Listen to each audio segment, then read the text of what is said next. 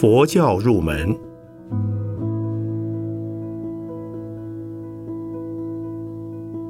圣严法师著。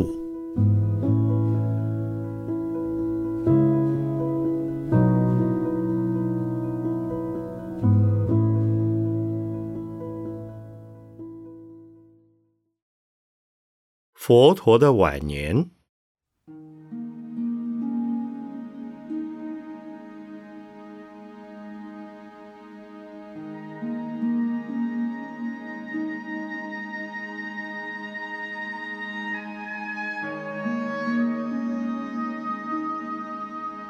在现有的世界各大宗教之中，他们的创教者，尤其是发于中东地区的各宗教的创始人，无一能够免于教难的迫害者，甚至是因教难的不断磨练而完成了伟大的宗教。此在佛陀乃是一个特殊的例子，在佛陀的一生之中。从未遭到过外教的迫害。这虽是由于印度民族爱好和平，也是因为佛陀的教义实乎中道，故在佛是印度的各宗教派系之间，除了义理上的论争，不曾发生过暴力的械斗。尤其是佛陀的态度，更为容忍宽大。对于外教教徒毫无歧视之心，所以赢得了许多外教徒的归信。同时，也嘱咐那些归信了佛教的外教徒们，对于他们原先供养恭敬的外教沙门、婆罗门，仍当照旧的恭敬供养。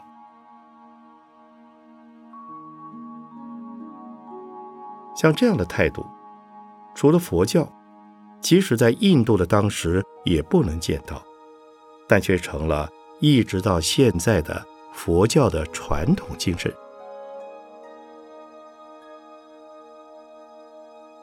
纵然佛陀的教义是如此的容忍宽大，尚有部分信徒由于皈依了佛教而疏忽了。对于外教沙门的供养，因此而曾为佛陀带来了两次女难。根据巴利文三藏的本生经所传，有一次舍卫城地方的一群外教沙门，由于佛陀的感化力太强，致使他们的名闻利养受到了影响，于是想到了一个。破坏佛陀名誉的方法，拜托了一个跑码头的女人。那个女人说：“请放心好了，这是我做惯了的事。”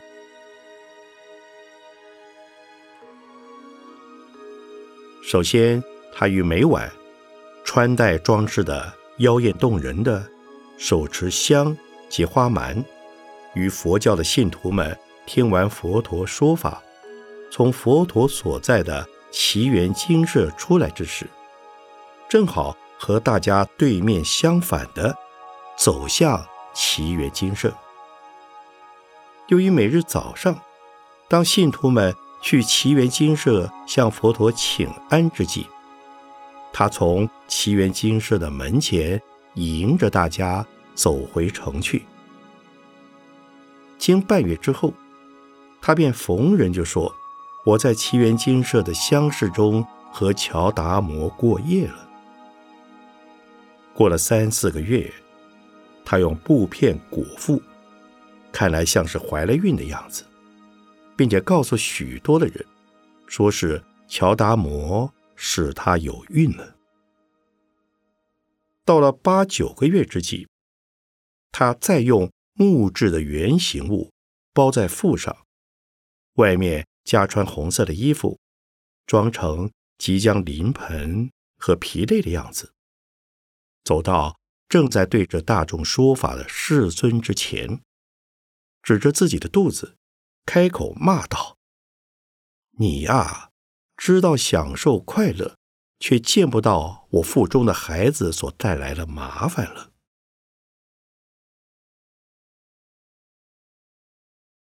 世尊对于这么一个女人，自然不觉得有可怕之处，仅说：“女人啊，你的话是真是假，唯我和你知道。是的，修行的人唯你和我知道，所以做了这样的事。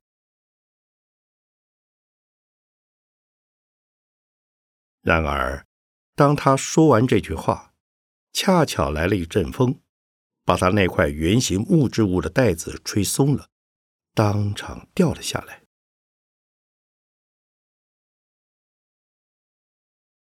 另外一件关于女难的记载，出于巴利文三藏的小部经之中。有个女人受了外教沙门的委托，到奇缘精舍去的途中。被那外教沙门杀死了，于夜中将尸首抛弃在奇园精舍内，然后到城内去遍散谣言，说佛教教团的人奸淫了那个女子，并且把她残杀了，抛弃了。于是，当比丘们外出托钵乞食之际，受到很多人的怒骂，大家。把这案子报告佛陀，佛陀安慰大家，希望大家不用气急。过了七天之后，自会消失的。果然，在七天之后，真相大白。佛教的教团经过了这样的试炼，声望更高，道誉亦隆了。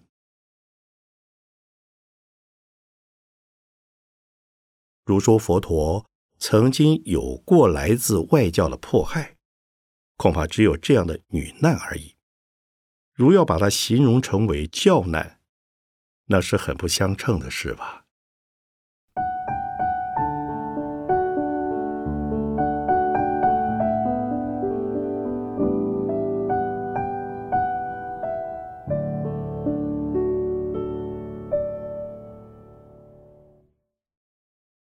如果从佛陀本身的立场言，在他的一生之中，除了修道、正道、传道之外，无所谓幸福和不幸福。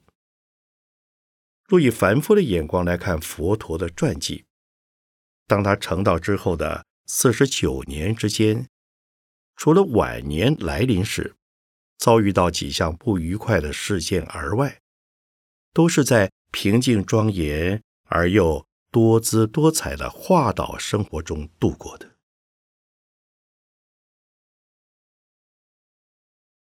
至于佛陀晚年的境遇，最足注目的，乃是来自教团内部的分裂，以及他的祖国遭到了灭亡的厄运。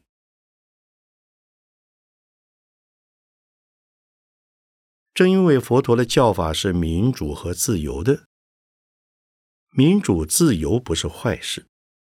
假如这个原则被一些野心家或无知之徒曲解利用之后，便会造成混乱的危机。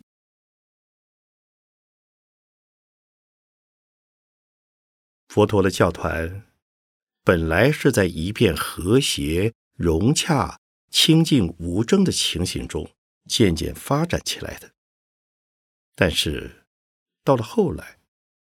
由于教团在快速度化中得到蓬勃的活力，从外教转入佛教的，从各色各样的阶级或身份进入教团的人，在滥用自由和民主观念的情形下，终于促成了教团的分裂。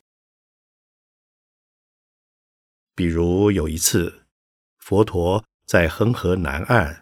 桥上弥国的时候，那里的比丘们因了一位比丘犯了一点小过，竟使大家分成两党，争执不休，甚至对于佛陀给他们的劝告也不接受。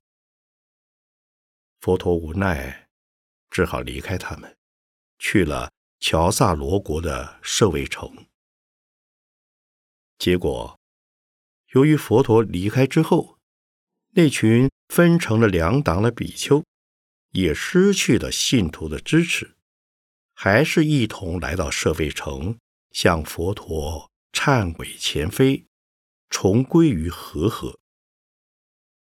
因此，这一事件虽没有闹成教团的分裂，却为教团的分裂开了先例，以致后来。发生了提婆达多的叛逆事件。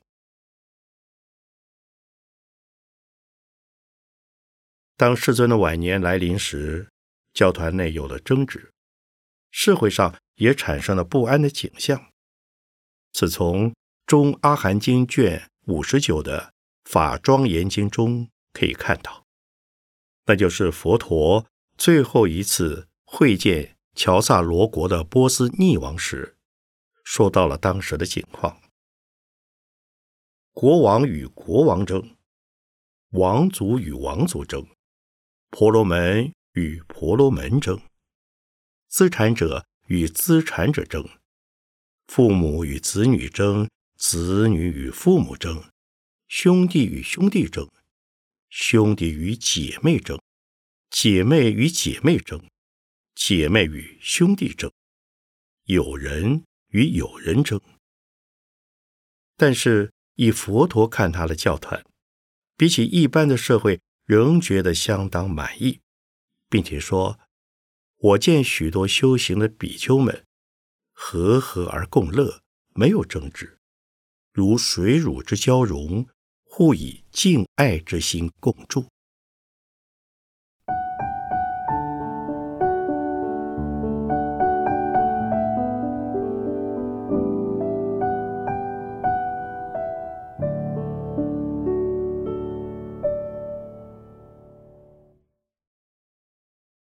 提婆达多的事迹，如果依照现存的佛典中有关他的记载看来，他是在忤逆罪中犯了三项逆罪的大罪人。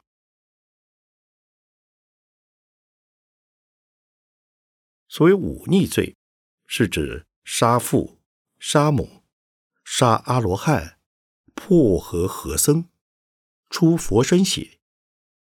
若犯其中之一，即堕无间地狱。据说他是世尊在俗时的堂弟，从小就喜欢和世尊竞争，每事均落在世尊之下风，但他始终不肯服输。可是，当世尊成道还乡省亲以后，提婆达多。也和释家族其他的王子们一同来到佛陀座下，成了佛的弟子。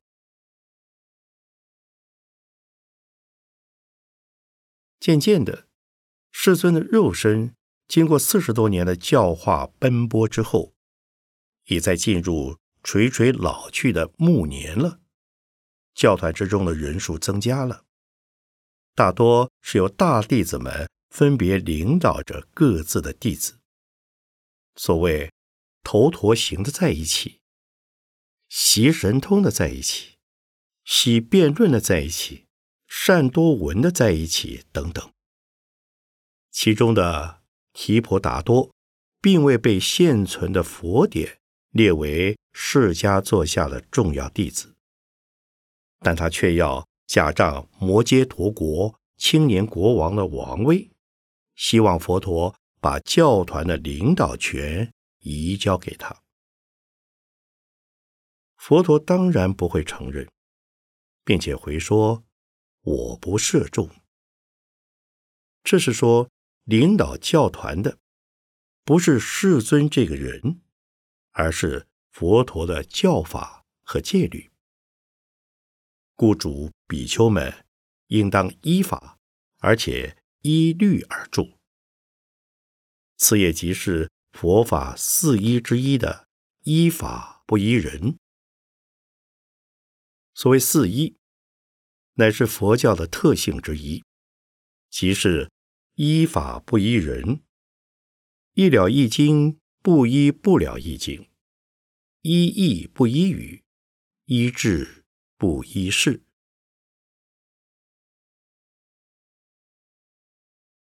提婆达多未能遂其所愿，便起了害佛之心，将大石块从山上抛下，为把佛陀打死，却使佛的足趾流了血。他带着跟从他的比丘们脱离佛的教团，又打死了以正四果的莲华色比丘尼。别说犯了三逆，即使一逆。已经够重了。故据传说，当他以暴力夺取教团领导权之运动失败之后，便活生生的从裂开的地缝中堕入了火山口似的地狱之中。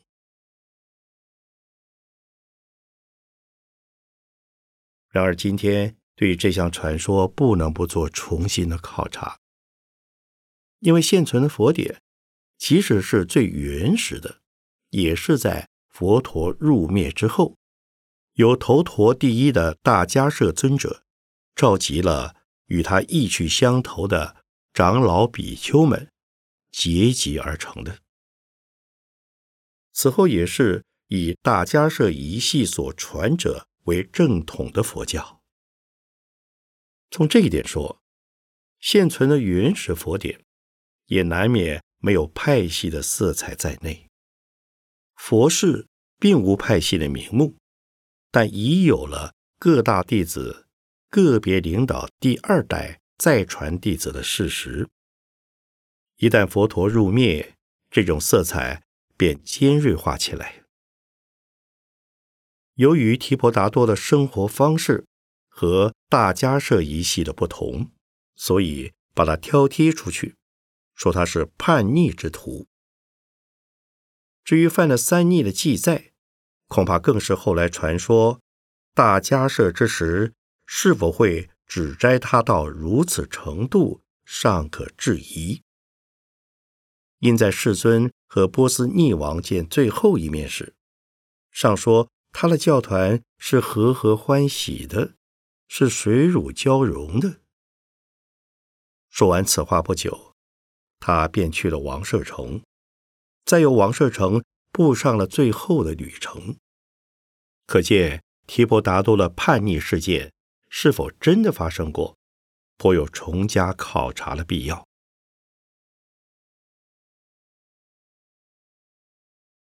提婆达多坚持的五项生活原则，即是：一、住于林间，不住于。房舍之中。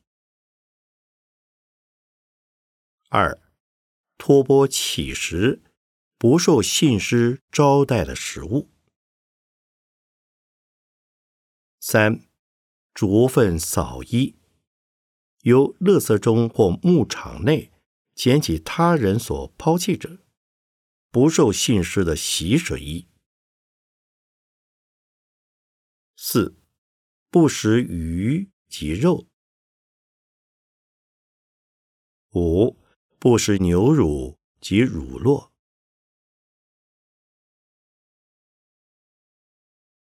由此看来，这是比现有的比丘戒律更加严格与艰苦的生活规定。在佛陀住世时代，由提婆达多领导的弟子们实践着如此的生活，并且。还得到了摩揭陀国的青年国王阿舍氏的归信，可见刻苦的修道生活，往往能够吸引到很多的名闻利养。至于提婆达多的用心何在，我们无法知道。从历史上考察，我们却知道了这个派系的影响力，直到西元第七世纪。中国的玄奘、三藏西游印度之际，还说尚有人保守这一派系所传的独特戒律。在西元第五世纪，中国的法显三藏游印之时，也说在宾加罗地方，有着这么一个手持特殊信仰的派系。毕竟，大圣经典的结集和成立，和原始或部派的有所不同，故在《法华经》的提婆达多品中，世尊对于他的态度，乃是出之于赞叹的立场了。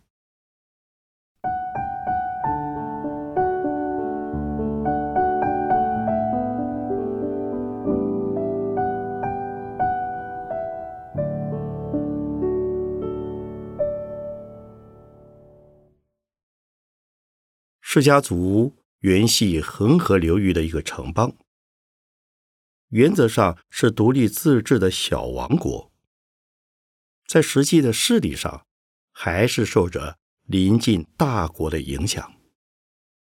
这样的形势到了世尊的晚年之际，即有了新的变化。世尊时代的恒河流域共有十六大国，并立相融。其中以南面的摩揭陀国及北面的乔萨罗国与佛陀的教化关系最深，与世尊年龄相当的两国国王频婆沙罗王及波斯匿王也和佛陀的关系最密切。但是，一到世尊的晚年，南面的摩揭陀国由王子夺了王位，那便是阿舍世王。年轻好胜，并吞了北面的乔萨罗国。在此稍前，北面的乔萨罗国亦由王子接了王位，那便是皮琉璃。先将释迦族的城邦灭了，此也真的可谓螳螂捕蝉，黄雀在后了。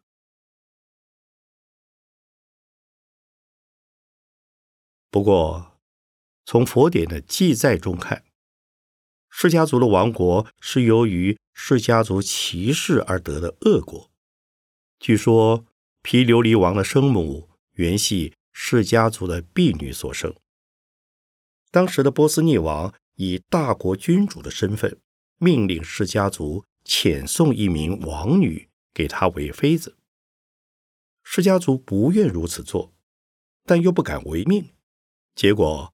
便以一名聪明美丽的婢女，未称是释迦族的王女，送给了波斯匿王。事实上，这名婢女乃是当时释迦族的统治者摩诃南和他的婢子所生，是个混血儿。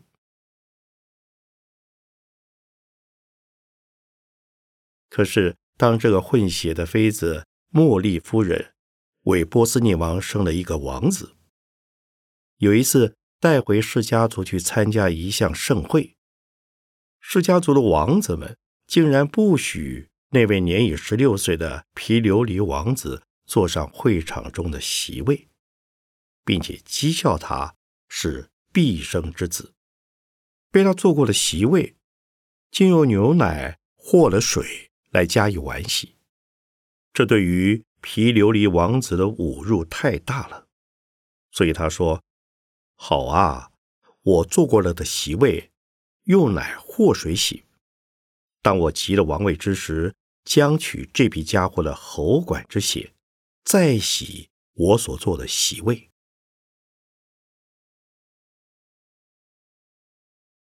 茉莉夫人的身份虽然因此而被波斯匿王及王子知道了。但他是位虔信的佛教徒，极受他们父子敬爱的贤妻良母，所以没有把他贬为奴婢。这笔账却要算到释家族的命运上去了。当毗琉璃王即位之后，便发动大军向释迦城进兵。在汉译的《增一阿含经》第二十六卷。等见品所在。当毗琉璃王进兵之前，佛陀已经知道，所以预先端坐在军队必将通过道旁一株枯树之下，迎接毗琉璃王。王见佛陀如此，便问：“此处有很多枝叶茂盛的大树，何故坐于枯木之下呢？”世尊的回答是：“亲族之印，胜外人也。”毗琉璃王因此退兵，后来再度进攻，三度进攻，世尊均以如此的方式和如此的答话。使得毗琉璃王暂时引兵而退。佛陀座下神通第一的目犍连见此情形，也很着急，便说用铁笼把释迦族的迦毗罗卫城覆盖起来，以作保护。世尊劝他不必是用神通保护他们了，而说。今日宿缘已熟，今当受报。也就是说，业缘成熟了，受报的事是无法用什么来替代的。结果，与破城之后，释迦族遭到了空前的大屠杀。围在佛的弟子舍利佛，以及当时释迦族的统治者，也是毗琉璃王的外祖父。摩诃南的极力设法抢救之下，即免于杀尽灭绝之殃。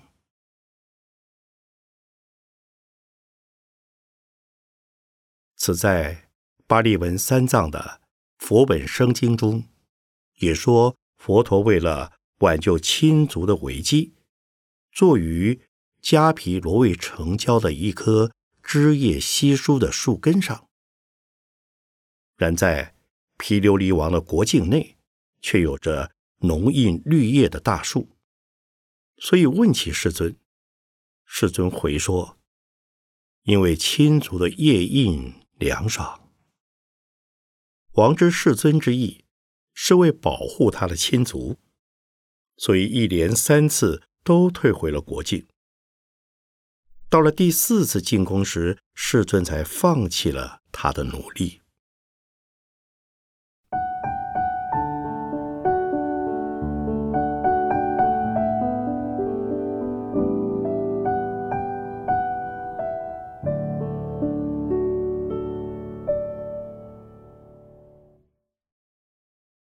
佛陀七十九岁的那年，先由乔萨罗国的舍卫城到了摩揭陀国的王舍城。他的住脚处是灵鹫山，即是奇蛇绝山。这时候，仅在前后三年之间，佛的祖国被乔萨罗国灭亡了。乔萨罗国也在毗琉璃王死后。被王舍城的阿舍世王兼并了。佛陀的大弟子，例如目犍连和舍利佛，均已先后去世。提婆达多，不论是叛逆或未叛逆，他也是死于佛陀之先的一名大弟子。故当世尊来到王舍城的灵鹫山时，依然受到了阿舍世王归信。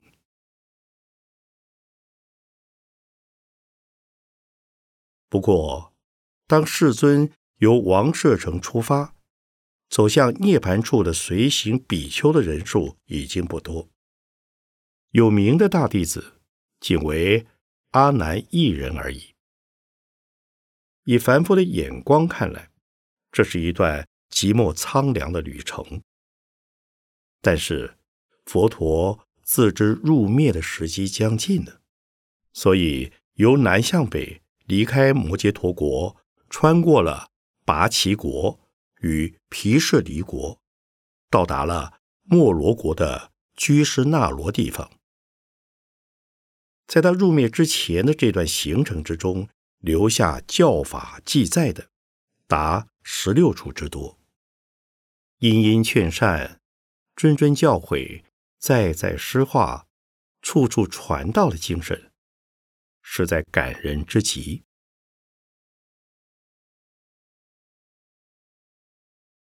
离开王舍城后的第一行程，便是那烂陀，接着折回来，到了波扎离子城。这是一个村落，不能算是城邦。佛陀受到了村中在家信徒们的欢迎、礼敬、供养。当时的村民也正在为着防御摩揭陀国的侵略而修筑城堡。不久，即形成了一个国家。佛教史上的印度明王阿舒加的孔雀王朝，便是发迹于此。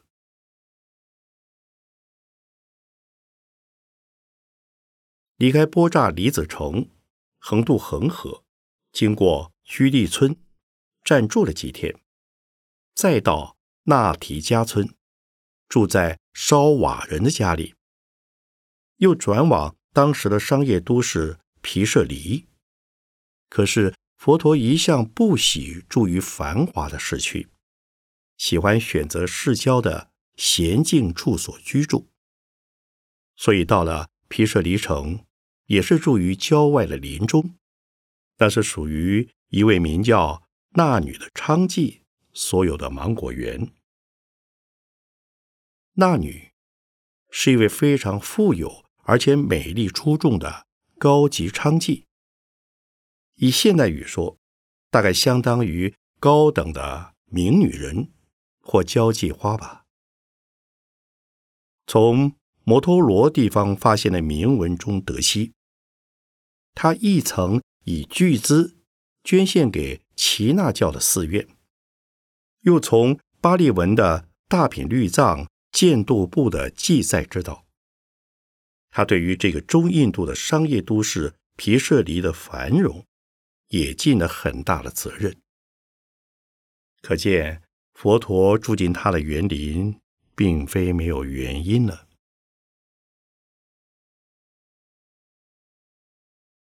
当时的佛教和耆那教之间相同之处很多，所以信仰耆那教而又皈依佛教的人也不少。这位那女便是一个例子。当他拜见世尊后，听了佛陀的法语，便升起了敬信之心，并且邀请世尊和比丘们次日中午同到他家里接受饮食的供养。那女刚刚乘车离开，一群属于拔旗国王室的称作离车族的贵族青年。也到了佛陀座前，听了开示，礼请佛陀和比丘僧们次日中午同去家中应供。佛陀告诉他们，已经接受娼妓安婆波利那女的邀请在先的。底车族的青年们听了，连声呼着：“啊，真遗憾，我们输给一个没有用的女子了。”因为这个女人太美了，故在去应供之前，佛陀还特别训示比丘们说：“作为佛子者，不能不见利。所谓见利者，假令消生骨，绝不动自心，不认负恶作。然在佛陀的心目中，男女贵贱是平等的，既已先受纳女之请。”就不能改受离车族的贵族青年之请了。到此不久之后，便进入了中印度特有的雨季。世尊便打发随行的比丘们说：“汝等比丘去吧，在此皮舍离的附近，依靠友人、知己、亲友，进入雨季的定居生活吧。”我也要在附近的竹林村中结下安居了。这是世尊在此世间度过最后一次的雨季安居。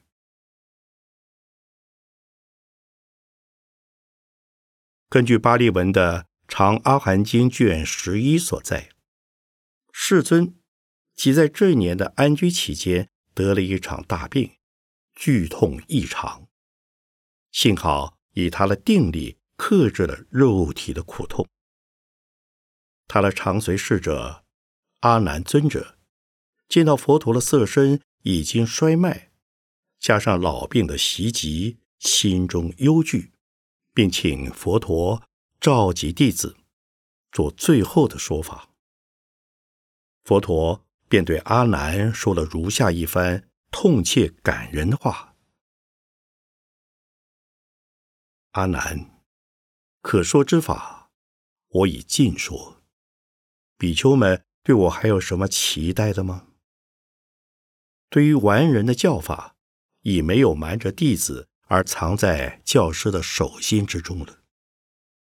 我仅持僧众作为僧众的同事道侣，我不设僧众，故对努力向上的僧众尚有何教令的必要呢？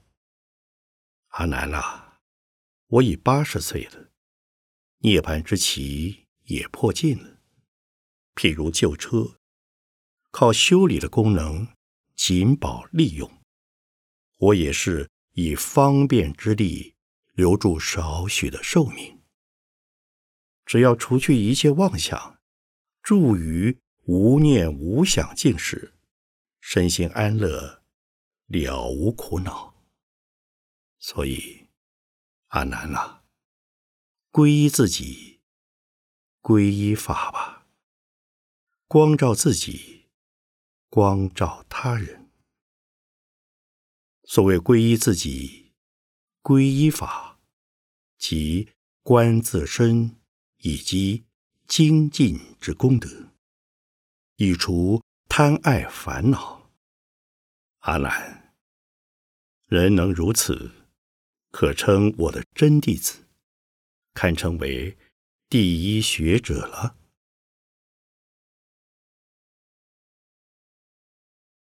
从这段文字看来，世尊未将自己视为教团的统治者。他的教团是不必由谁来领导和统御的。教团的大众是在教法的指导下从事修行。教法虽为佛陀所说。却是众生自体之所本来具备。佛陀只是悟得了众生本具的原理，向大家指点迷津而已。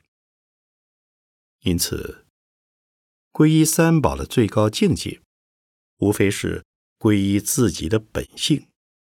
皈依使我们达到显现本性的修行方法，故谓之。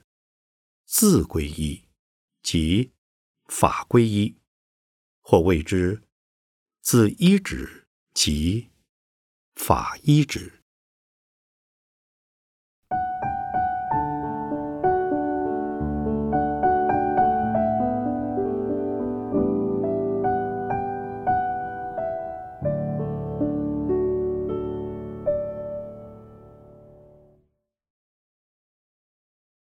上面所说的雨季安居，是因雨季之中比丘们不便于林间的树下露宿，又因路途泥泞，虫蚁太多，比丘们不便冒着风雨外出托钵乞食，所以要大家住到亲属、朋友、信徒的家中去，往往是住于俗人家宅的。附属建筑物中，也有住于靠近俗人居处的山洞或树洞之中的，即是分别住于可以就近得到饮食供应之处，以专心修习禅定为主。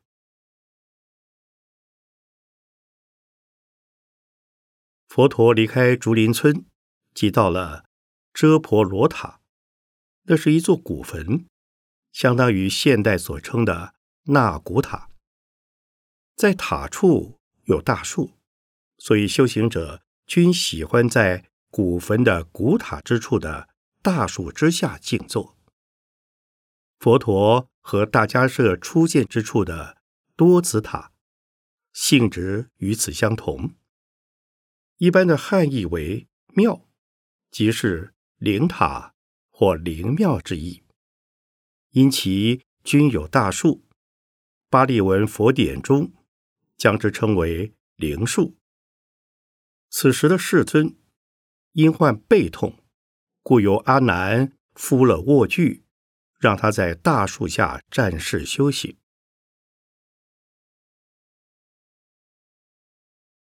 从此向北，便离开了毗舍离的国境，通过了班陀村、诃地村、安拔村、祥婆村、婆家市，而到了莫罗国的波婆村，接受了断野工人纯陀的最后供养。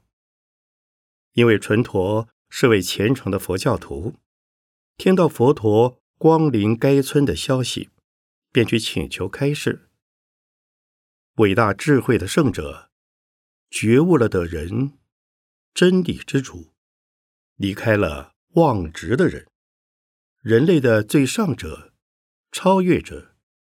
请问世间上有哪些修道的沙门呢？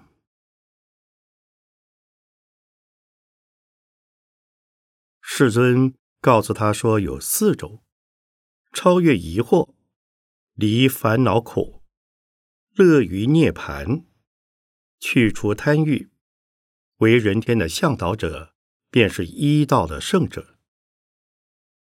知道此世间的最上者，并以之判别而将方法说出来的，断疑不动的圣者，是为沙门中的第二等，呼为说道者。善说法句，依道而生，能自治。勤念、奉行无咎之语的人，是为沙门中的第三等，呼为依道而生者。装成善守世界的模样，厚脸皮，给信师送礼，傲慢，作为无自制心，喋喋不休，表现成了不起的样子，是为。悟道者，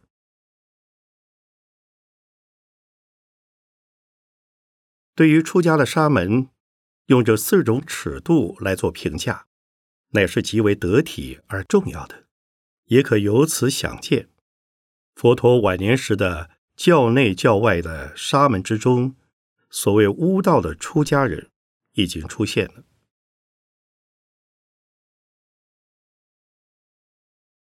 纯陀。被称为断工之子，是做金器的工人阶级，并非富裕的人，甚至是被阶级社会轻视的人。佛陀为了打破阶级的印度传统，虽然身体不适，依然接受了纯陀的供养，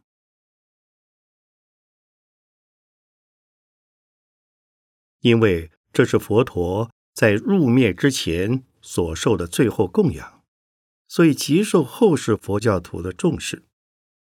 至于那供养的是什么，在近世学者之间也颇受注目。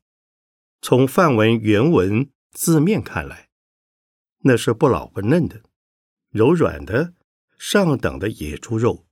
通俗的解释，可名为软猪肉，但在汉译本中称为。旃檀耳，即是旃檀树上所生的木耳或菌类，因此也可将软猪肉视为旃檀耳的原意之解释。总之，那恐怕是当时印度相当美味的食品。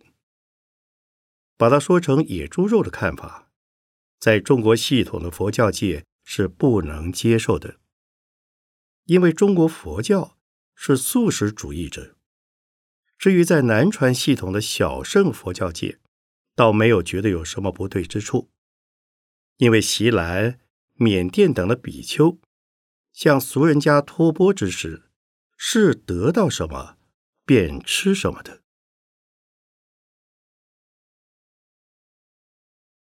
由于正在抱病油化的世尊已经非常衰弱了。吃了纯夺的那餐菌类的供物之后，病情加重，腹痛如绞，所以催促阿难尊者：“我们到居士那罗城去吧。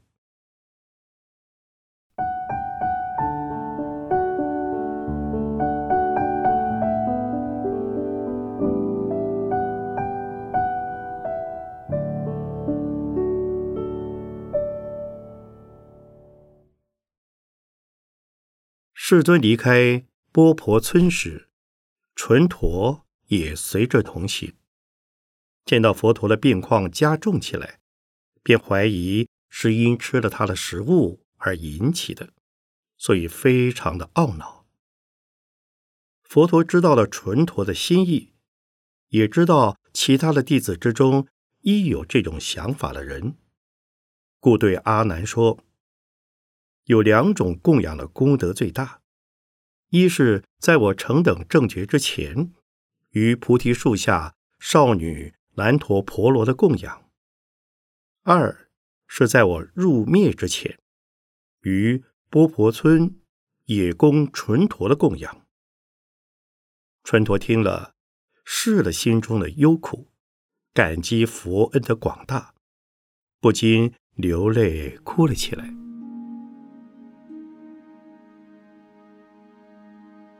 佛陀的死不同于凡夫的死，所以称为缘寂，称为入灭，进入极灭境界，称为伟大的极灭，即是大波涅盘。世尊到了居士那基罗城，进入城外的林中，在梭罗双树之间，由阿难为他敷好了。头朝北方的床位，他便右胁横卧，两足上下重叠，安详的准备进入涅槃了。但他见到阿难在他背后流泪饮泣，并说：“我在佛灭之后，依谁受教？依谁而得最后的正悟呢？”因此，便把阿难叫到面前。阿难啊，不要悲伤。我常对你们说过的，世事无常，胜者必灭，会者定离。世上没有一样是永远不变的。阿难，你已精进，没有与忍辱之道相背过，必可在不久之间远离贪爱之念，打破无名系缚的。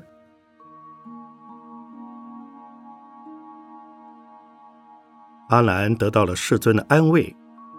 这时候，又来了一位名叫须跋陀罗的婆罗门学者，年已百二十岁。为了最后的疑惑，故于佛陀临终之际，特来请求开示，所以成了在佛陀住世期间最后得度的弟子。佛陀也在摩罗国大众集聚的临终。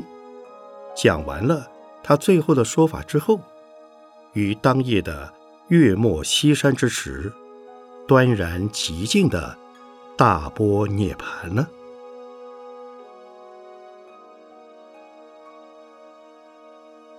佛陀入灭之际，大弟子中随侍在侧的，仅有阿难尊者及阿那律尊者两人。佛子罗侯罗。已经先佛而去，大迦舍则在他方游化。但他闻讯之后，赶到佛陀涅盘处，主持了佛陀遗体的火葬仪式。根据资料所见，那时的迦旃延、富隆那、须菩提尚在人间，却未见到他们露面。